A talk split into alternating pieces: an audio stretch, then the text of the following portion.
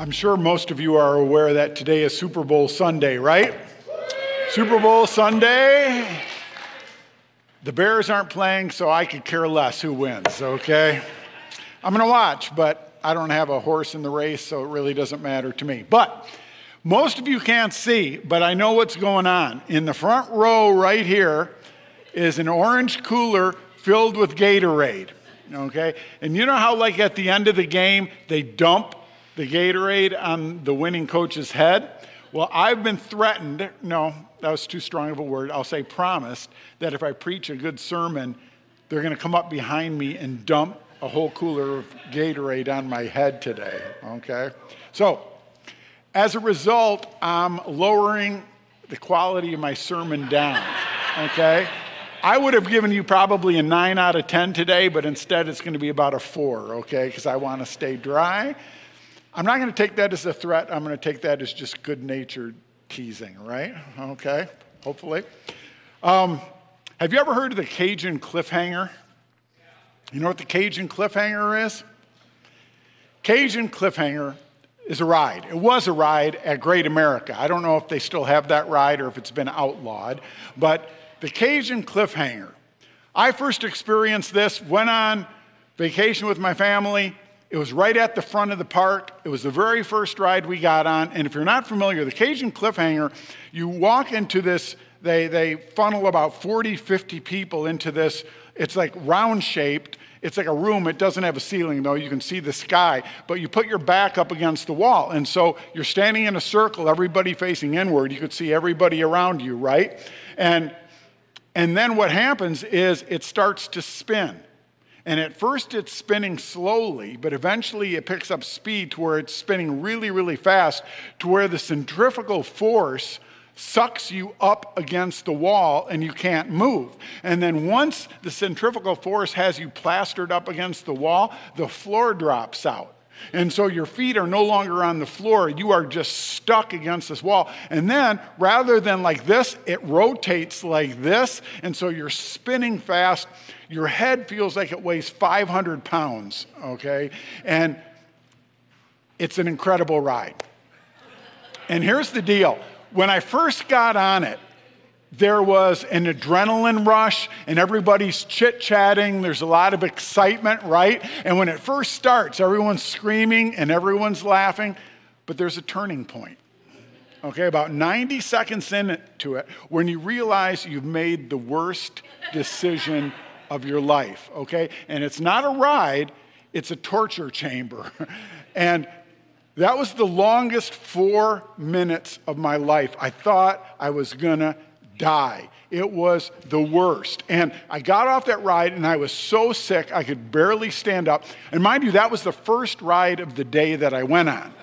So I was sick the rest of the day. I didn't go on one other ride the rest of the day. I didn't eat the rest of the day. It was horrible. The cliff, the Cajun cliffhanger was a nightmare. I'm still in therapy over going on the Cajun cliffhanger, all right? Started out fun, started out with a lot of promise, it ended really badly. I tell you that story because I think it illustrates well the role of sin in our life. You see, sin at first has an appeal. At first, it has some promise, right? Of some fun. But what happens real quickly is it turns into a lot of regret and it turns into a lot of pain. And what started out good ends really poorly. And what I so appreciate about God and what I so appreciate about the life that Jesus delivers to us is that Jesus takes the exact opposite approach that sin offers us. Whereas sin might start out initially as promising and fun and an adrenaline rush and then ends up really bad, Jesus promises the best for last. That as you walk with Christ, sweeter and sweeter as the years go by, right? And it only gets better and it ends with eternity. It ends with heaven. And it's such a stark contrast. And the story we're looking at today illustrates that spiritual proof. We're looking at the very first miracle that Jesus ever performed. Uh, John, in his gospel, highlights seven miracles of Jesus. And Today, we're looking at the first. Now, something that's unique uh, about John in his gospel is that for him, a miracle was a sign. He called miracles signs. So, why did he call miracles signs? Well, think about what a sign is. What does a sign do? This isn't a trick question. What does a sign do? A sign gives direction or needed information, right? That's what a sign does. For instance, when you came in the lobby this morning, there's that vertical banner up in the lobby where it points children's check in that way uh, washrooms this way, worship this way. It, it tells you where to go, it gives you information. If you need to use the restroom sometime this morning, you approach and there's two doors and you're like, oh no, which one do I go in? Well, we solved your problem. We put signs on the door that give you needed information. Men, women, right? And you can make your choice. That's what signs do. Well, you see, miracles were signs. They gave you needed direction, they give you needed information. John saw them as like material witnesses to underlying spiritual truths. Now, let me parenthetically say something about miracles. Miracles, you need to have a high standard of what a miracle is. And I think that's biblical. Now, there's going to be some people who are not going to appreciate what I'm about to say, and you might even disagree with what I'm about to say, and that's, that's fine. You're entitled to your opinion, I'm entitled to God's, okay? So here it is, okay? Here's what I want you to see that a miracle is the uh, laws of nature being transcended. Oftentimes, I hear people talk about miracles, you know, a miracle a day keeps the devil away, stuff like that. And I hear of people like talking about the birth of a child as being a miracle. Or they, you know, the view of the Grand Canyon or a beautiful sunset, and oh, look at, look at this miracle. Those aren't miracles. Those are just God's ordered world. That's how God has created things to happen. And they're beautiful, they're wonderful, they're great, they're awe inspiring, but technically they're not miracles. Miracles are something that transcend the laws of nature. And here's the deal who established the laws of nature? Jesus. Jesus is the author of science. He's the author of the laws of nature. And so Jesus and Jesus alone has the power to suspend laws that he put into place. That basic principles of how the universe operates, he can transcend them and do whatever he wants. So have a high standard for what you call a miracle. It has to be something that, that, that's not every day, something that can't be explained other than something greater than the laws of nature taking over. Now, the purpose of signs, John makes clear, the purpose of signs is to inspire us to believe in Jesus. They are pointing to the fact of who Jesus is and why he came. And so the purpose of signs was always to inspire belief. And in his um, uh, explanation of why he wrote the book, John makes it clear. Look at John 20, verse 30 and 31. He said, The disciples saw Jesus do many other miraculous signs in addition to the ones recorded in this book. So in John, he records seven miracles, seven signs he highlights to, to prove certain things about Jesus. But he said there was tons of miracles besides the ones I wrote about. But these are written so that you may continue to believe that Jesus is the Messiah, the Son of God, and that by believing in him, you will have life by the power of his name. And so that's the purpose of miracles to inspire belief. Now, with that said, here's an absolute fact Miracles don't always guarantee belief. We often think they do or they would, but they don't. That's been proven throughout history. In fact, here's what I want to assert I want to tell you that if, like we were to advertise, Jesus was going to be here on a Sunday morning. Next Sunday, Jesus was going to be on this stage and he's going to be preaching and he's going to be doing miracles and we would pack this place out, right? You would do whatever it took to get your friends and relatives and everybody here. And you're like, man, if I could just get them here, I know they'd become a Christian. I just know they'd believe in Jesus. Because, man, if you were an eyewitness to a miracle, how could you walk out and, and not eh, be changed? I mean, you'd have to be a believer, right?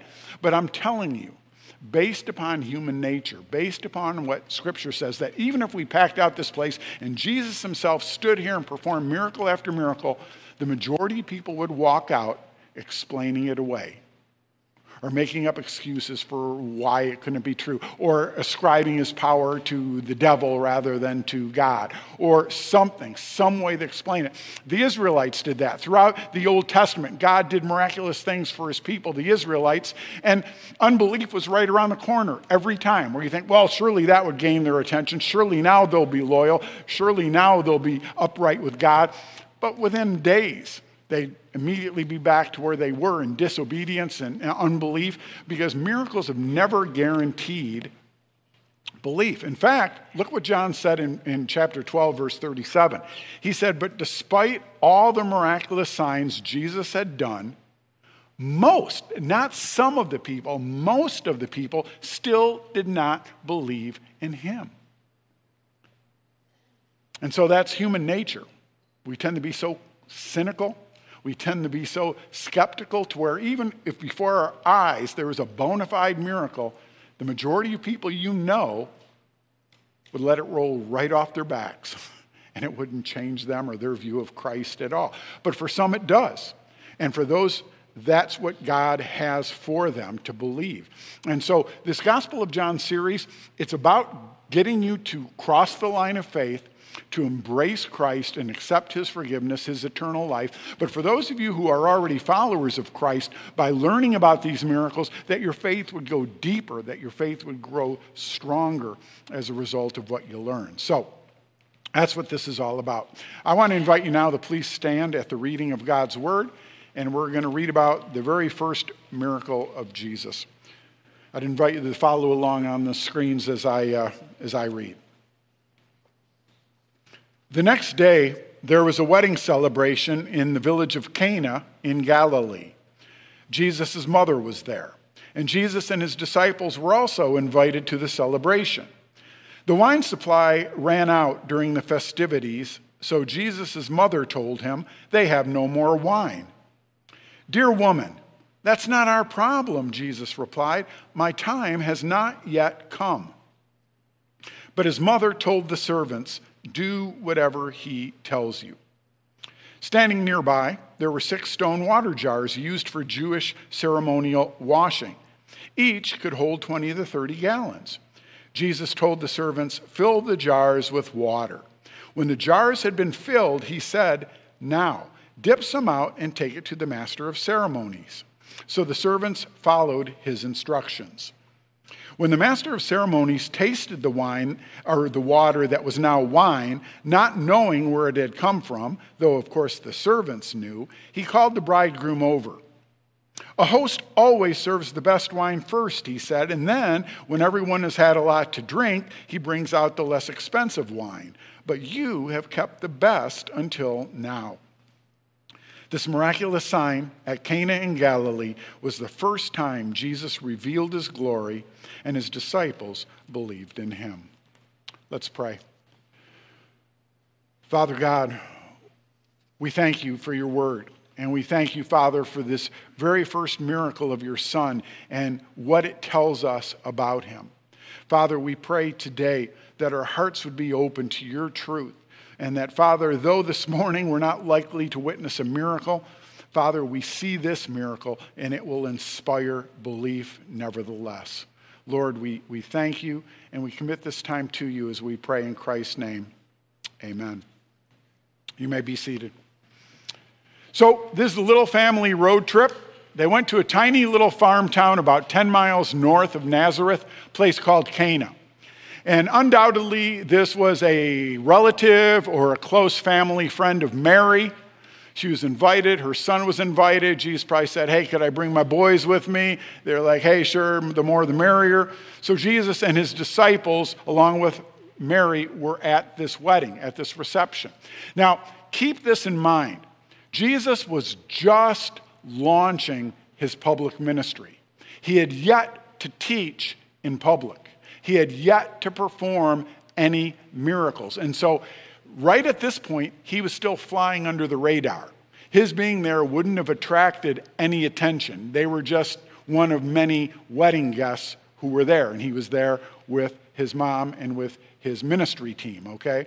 So, this was the launch of his public ministry, the first miracle. Now, let me give you some um, historical, cultural background here so, to help you understand this story better. Because the problem, the issue is they ran out of wine at the reception. Now, we hear that and we're like, Okay, yeah, maybe a tiny bit embarrassing, but who cares? You'd give somebody your credit card and say, hey, could you make a run the Binny's and, you know, get us hooked up and get back here as soon as you can? Or you just get on the microphone and say, hey, guys, sorry, we misunderstood how much wine we should have had. We ran out. We got ice water. Sorry, but uh, we'll still have a good time. And the thing would go on. Okay, right? That's how we'd handle it now. But you've got to understand historically, culturally, in this day, it couldn't have been a bigger disaster. This was a faux pas that wouldn't be forgiven. It would be considered like a slap in the face of every wedding guest by the, par- the party that put it on. And so it was like a super big deal. They would have been ostracized, they would have been unfriended. It would have been something that would have been catastrophic for the hosting family. Socially, it was a big deal, okay? And so it's been speculated that Mary, uh, that this was a close friend or a relative because she tries getting involved. And so she goes to Jesus and says, Hey, Jesus, my son, my loving son, they've run out of wine. Why did she go to him? Wasn't his wedding. He wasn't the caterer. Isn't that odd? That he's just one of many guests, and Mary comes to him and says, Hey, can you do something about this? Well, Bible scholars have speculated why Mary approached Jesus like this. Um, one, one speculation is that uh, she leaned on Jesus heavy. He, he was her resourceful, helpful son. Uh, you ever notice that the last time Joseph, Mary's husband, Jesus' earthly father, the last time he was mentioned was when Jesus was 12 years old in Luke chapter 2? When he was 12 years old. Now Jesus is 30, and in all of Jesus' public ministry, Mary's mentioned numerous times, but Joseph is conspicuously absent. And the assumption is that Joseph died sometime during Jesus' teenage years or when he was in his 20s. And so now, as the oldest child, and he became the head of the household, and he became responsible for his mother. And so, for years now, Mary had been leaning heavy upon her oldest son in the absence of her husband. And so she comes to him rather than her husband and says, Jesus, can you help out this family? Is there anything you can do here? That's possibility why she approached him. But I have a different idea, and I think it's really the reason why she approached him. I think Mary approached Jesus in this situation because she was asking him to clear up her reputation. Think about it. They were with family. They were with relatives, they were with close friends. And for 30 years now, Mary's reputation had been sullied by the virgin birth. How many of her friends and relatives do you think believed her? Folks, if, if she had just a small handful of her closest family and friends who really believed her, I'd be surprised. I don't think anybody did. And she was always seen as that person who was indiscreet, who had sex before marriage and got caught. And I think Mary thought, Jesus, if you could do a miracle here, if you could do something spectacular here, it would prove to everybody that I wasn't lying that you really are the Messiah, that you really are God, that the virgin birth really did happen. I think she was saying, Son, can you help me clear up my reputation? And I think that's why she went to him. Jesus' response, he uses a phrase that was a, a common Aramaic response, and the gist of it was, Woman, why are you bothering me? It was like, Mom, I'm not the caterer. It's not our problem. My time has not yet come. Some versions of the Bible say, My hour has not yet come. So, what does Jesus' response to Mary reveal to us? There's a couple of things I want you to see. The first is this it reveals to us that his relationship with Mary was changing. See, he had, he had been with her for 30 years. And now his public ministry is starting. He wasn't going to be home anymore. He was going to be on the road for the next three years. He wouldn't be there to care for her, to comfort her, to provide for her, and he was beginning to distance himself from his family. He was like, Mom, I can't help you out anymore. I'm not going to be here.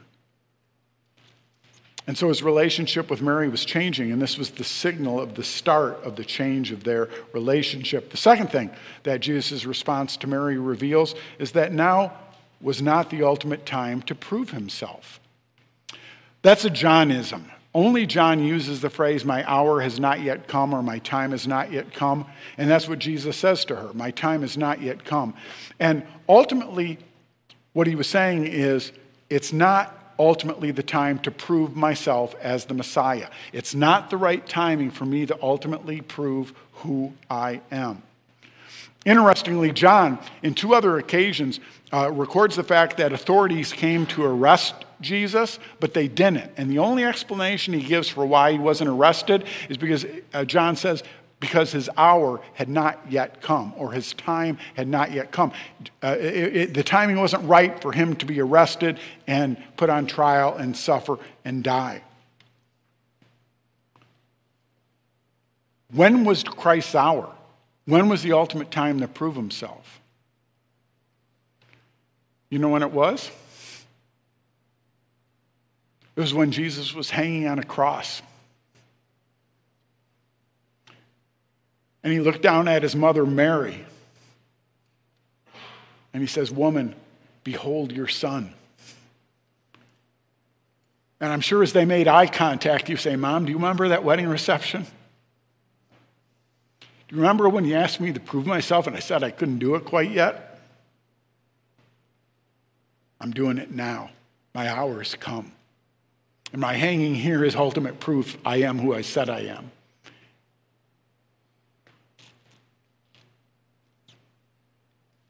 Now, here's the funny part. the funny part is, Jesus' response to her didn't dissuade her in the least bit.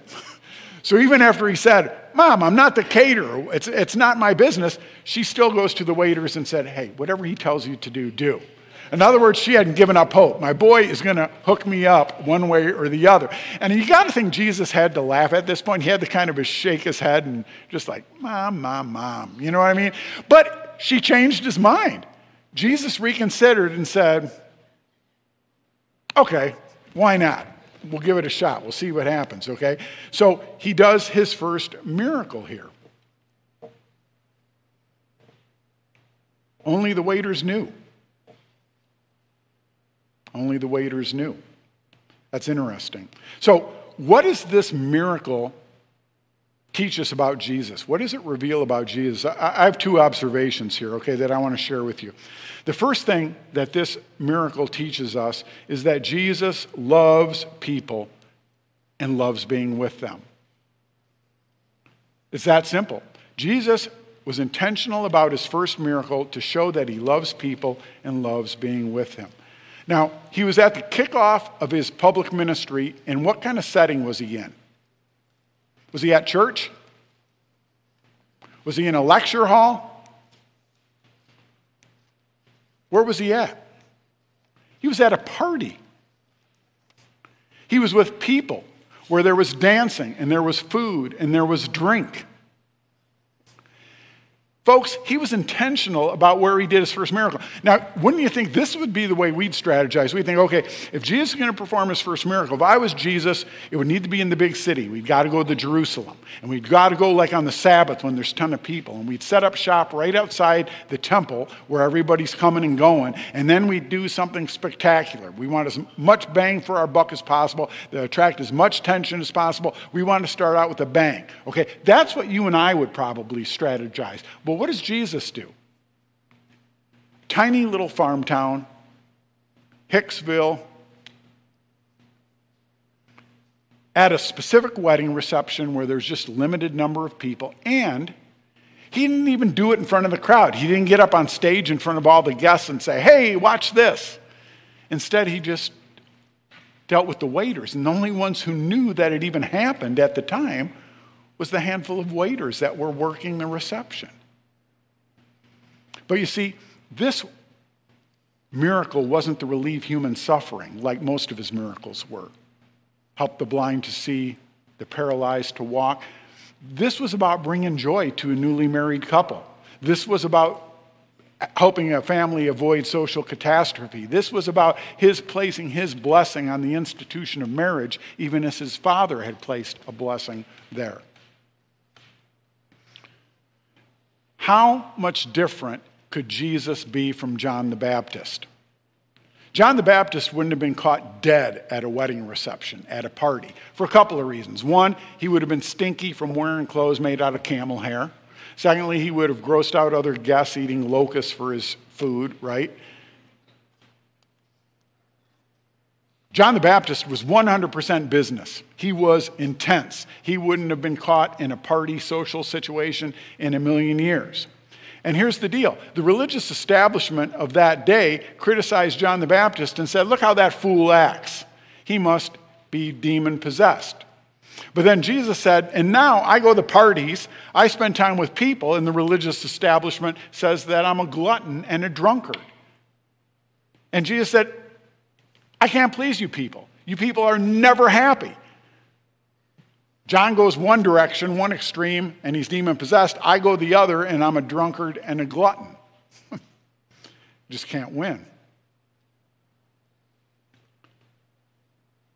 And so I think Jesus was really intentional to show he was all about joy, he was all about celebration, he was all about blessing people with his presence, even in a backwater little town like Cana. Jesus understood you can't love people if you're not with them. And so he was with people on a regular basis. In fact, Jesus was called a friend of sinners. He was criticized for being in so many social settings. It really reminds us of the approach as a church that we have to outreach of organic outreach. And something we always try training you towards and inspiring you towards is developing redemptive relationships with those in your world, whether in your neighborhood, in your family, in your workplace, in your school, that you're building relational bridges, gaining trust, gaining friendships, influencing people for God by spending time with them. And then praying for them and then serving them. And that's the model Jesus gave to us. And so it's great for us to know Jesus loves people and enjoys being with them, and as his followers, we're to mimic that. I hope you're going to a Super Bowl party today. If not, crash one, okay? All right? I'm curious, how many of you are hosting? Raise your hand if you're hosting a Super Bowl party. Look around. Look who's hosting. Okay, everybody crash their party, okay? All right? On our website, we're going to put their address, okay? John and Ella's address. So if you don't have a party, go to theirs, all right? That's the last time you raise your hand in church, won't it? all right. Second truth about Jesus I want you to see is this that Jesus has the power to bring about true transformation. That Jesus and Jesus alone has the power to bring about true change. In the scriptures, wine is often symbolic of joy or celebration. And I've read that there were three types of wine in the days of Jesus. The first type of wine was a wine that was pressed out and then it was mixed with water. And that was like your everyday drink. It was like about two thirds wine, one third water, and it was pressed out of the wine press. Second type of wine was wine that was pressed out, but it was straight up. It wasn't mixed with water. But there was a third type of wine where the grapes were so ripe and so juicy that even before the wine press was engaged, the, the juice just dripped out from the weight of the grapes on top of the grapes that before it was even pressed. And it was that juice that was fermented. It was that wine that was the highest quality wine. And John goes out of his way to record that that's the kind of wine Jesus created, the absolute top shelf, best wine there was. And so, knowing that, I want you to see that Jesus' wine stands in stark contrast to lifeless and joyless religion. They talk about the ceremonial uh, uh, water pots that were there, right? And they were Jewish ceremonies, but the thing is, it, it was going through the motions. And that ceremonial water was could only deal with the external. It didn't change a person's heart. It didn't change a person's motives. And, and so the wine Jesus created stood in stark contrast with the water of ceremony. The fact that Jesus didn't turn water into better water, he didn't turn cheap wine into expensive wine, he turned water into the very best wine. And so Jesus is the master of quality, and the, the change he brings is top shelf and it's complete and it can't be any better. The second observation I want you to see not only is Jesus' wine in stark contrast to lifeless and joyless religion, but Jesus' wine stands in stark contrast to the ways of the world. And again, we're back to the Cajun cliffhanger. That what starts out as such an adrenaline rush ends really poorly. Unfortunately, a lot of us have experiences like this with the bad decisions we've made in life, right? Can you think of bad decisions you've made in your life that it started out fun, started out promising, but it ended with a lot of guilt, it ended with a lot of shame, it ended with a lot of regret. It didn't turn out at all like you thought it would. That's the nature of sin. And yet, what Christ promises is the exact opposite of the ways of the world, that he guarantees saving the best for last. And that's what Jesus does. Jesus saves the best for last. Hebrews 11, verse 25, there's an interesting phrase. Hebrews 11, verse 25 has a phrase, and the phrase is the fleeting pleasures of sin. And it talks about the fact that Moses would not follow or succumb to the fleeting pleasures of sin. And that's recognizing that principle. Folks, do you understand if sin wasn't fun, it wouldn't be tempting? It wouldn't be tempting if there wasn't a promise to fulfillment or an adrenaline rush or fun. And so there's a sense in which sin is fun. But the fun lasts for just a moment. And it quickly turns sour while still in your mouth. And the regret, regret that follows can be overwhelming, and the guilt and shame that follows can be overwhelming. And you see, that's the deception that those few seconds of pleasure are going to be worth what follows. And it never is. It never, ever is. And that's why the fleeting pleasures of sin is a great phrase for us to keep in mind. And remember this that the walk with God only gets better over the years. There's an old hymn, sweeter as the years go by. And that's the promise of following Jesus, is that it's only going to get richer, deeper, more fulfilling, and end in eternal life. And so, friends, remember Jesus saves the best for last. That's his guarantee to those of us who trust in him. I'd encourage you to embrace Christ in every way you possibly can, to trust him, to know that he's the master of quality, and that he always saves the best for last. That's his promise to you.